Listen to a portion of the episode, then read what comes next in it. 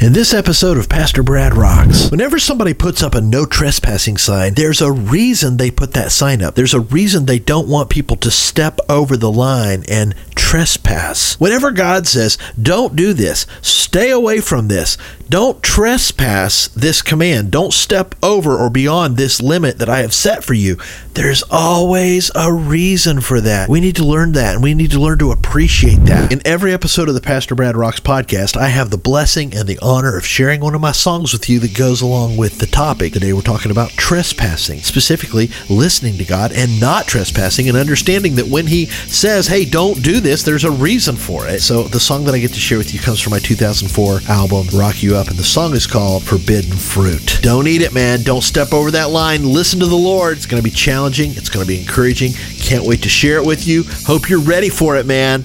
Let's do it.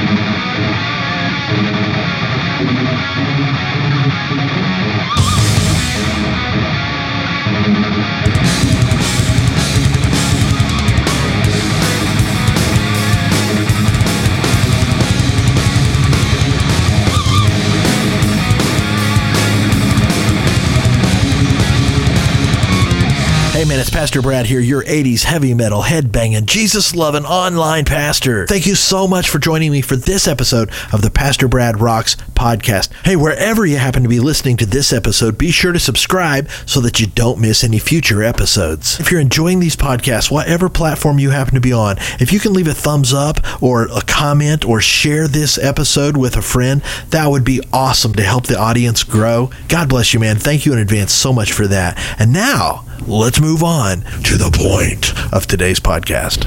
Every single time God puts up a no trespassing sign, i.e., don't do this, thou shalt not, whatever command you want to put in that blank there, thou shalt not do this, right? God never says that stuff just to say it. There's always consequences. Here's what the Bible says in Matthew chapter 6, Jesus teaches his disciples the Lord's Prayer, what we call the Lord's Prayer. And in verse 12, about midway through the prayer, he teaches them to pray and forgive us our trespasses as we forgive them who trespass against us. Now, you may have learned to pray that differently, like, God, forgive us our debts as we forgive our debtors, or forgive us our sins as we forgive those who sinned against us. All of those work. The word trespass is another word that's generally associated with the notion of sinning. And here's how it kind of works in the Bible, there's falling short and there's stepping over. In other words, a sin of omission is knowing the good that you should do, but failing to do it, falling short of the standard that God calls us to, right? And we all can point to many areas of our life where we just fall short of God's righteousness. The Bible says, For all have sinned and fall short of the glory of God, right?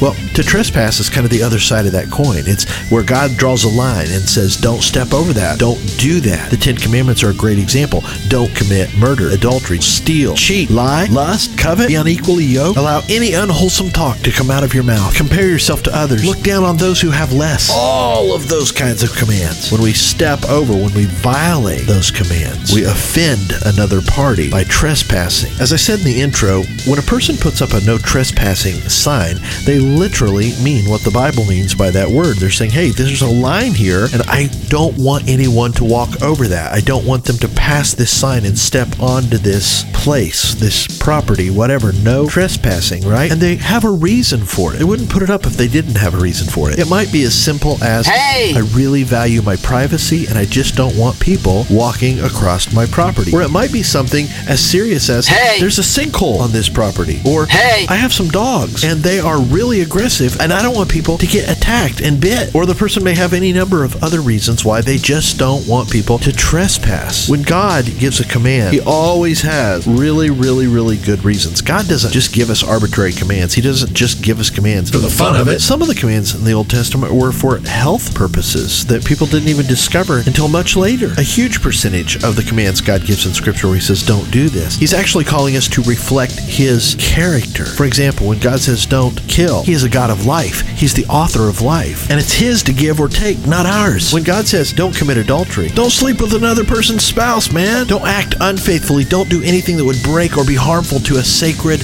marriage relationship. When God says, don't steal, it's because God is intrinsically, inherently just and righteous. All of God's commands are undergirded by His nature and a desire for us to walk in His ways and reflect His nature. The ultimate reason God doesn't want us to violate His commands, He doesn't want us to trespass over the lines that He sets up, is because when we do, it knocks us out of relationship with Him. Or as the Bible says, on the day that you eat this forbidden fruit, you will surely die. Ignoring a no trespassing sign in this world can get you hurt and even killed. One of the things that I have learned in life is that we have absolute 100% free will. We can choose to do whatever we want to do with our life. God has given us that freedom. But guess what? We can't choose. We can't choose and we can't control the consequences of our choices. Sure, we have the freedom to disobey God's ways in terms of sexuality. We can violate everything He said about it. We can have all kinds of sex outside of marriage. We can sleep with 62 women when we're married, or if it's a woman listening, men. But I promise you, there's going to be some consequences to that. You know how many people have sat in my office as a pastor and talked and talked and talked and just laid out this incredibly broken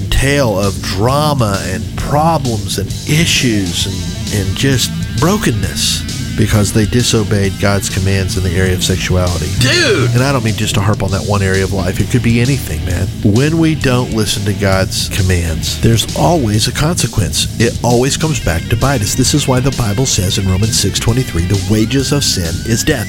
The wages, that means you took this step, you made this choice, and the wage that you receive in response to that, the outcome of that or the result of your choice is this. It's death. Okay? Now, death in that instance does not mean that your heart quits beating right then. It means that you're separated from God. That's always the consequence of disobeying God. It drives a wedge between you and relationship with Him. But there are all kinds of other peripheral negative fruits associated with disobeying God. Here's the deal turning to Christ doesn't always automatically erase the consequences of bad choices we've made in terms of having to deal with those consequences this side of heaven. But here's the good news when you turn to Christ and you receive Him as your Savior and your Lord, and you accept Christ as the Lamb of God who shed His blood to cover all the trespasses of humanity, past, present, and future, you are made white as snow in God's sight. You're a new creation. The old is gone, the new has come. And God's Spirit takes up residence in your life. And from that moment forward, you can begin to follow Jesus as the one who is the way, who is the truth, and who is the life. You can begin to fill up on His Word, and by His power, begin to live a life that honors Him. I've said this a thousand times. Godly choices today,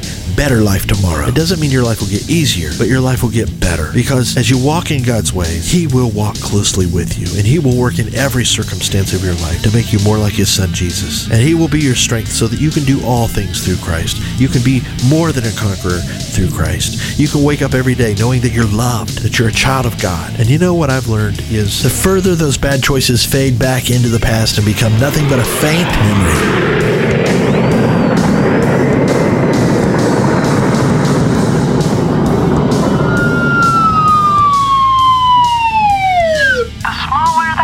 The longer we walk with God, the more joy that comes into our life. Now, I'm not going to paint this rainbow and lollipops picture. Of course, we'll always have struggle. We'll always struggle with our flesh as long as we live in flesh this side of heaven. There will always be difficult days. Bad things happen to good people, all of that. But I'm telling you, you fix your eyes on Jesus and you begin to walk with Him, and you will discover life and joy and purpose, and your days will become brighter, not darker. It's awesome because God forgives all our trespasses in Christ. And the other really important side of that is we're called to forgive others their trespasses too. And that's a big part of letting go of your past. A lot of moving past your past is just letting go of anything that people have done to hurt you. Because you know what happens when you don't forgive them? It's like a brick that's added to the backpack that you have to carry around everywhere you go. Somebody hurts you, you don't forgive them, bam, there's a brick. Somebody else hurts you, you don't forgive them, bam, there's a brick. Some people are carrying around some pretty big bags of bricks because they just have a lot of bitterness and unforgiveness in their life. And it's hard to live that way, man. When Christ forgives you, he also calls you to let go of that bag drop those unforgiveness bricks and say, hey, I forgive everybody. Thank you, Jesus, for forgiving me all my sins. And because of your grace and your love and your power in my life, I can forgive every single person that's ever sinned against me. Whether they receive that forgiveness or not is up to them, but I let it go, man. And I'm going to walk in love toward everybody the rest of my days. Oh, man, what a burden that is to have lifted off your back. So listen, man, if anyone has trespassed against you, they've violated you, they've hurt you, they've stepped over lines in your life, let it go. Let it go. Doesn't do any good to hold on to it anyway. You're only hurting yourself by holding on to that kind of thing and letting it make you bitter. Let it go. The longer we walk with Christ, the more we become like Him. And it's not a religious thing, it's just a relationship thing, man. So, Forbidden Fruit, man, I love the riff. I forget what inspired it, but I remember it was one of those moments where I saw something or heard something. And I had to run and pick up my guitar immediately because I got inspired to play something I heard in my head when I heard something else. And I started working on it, and it's just this.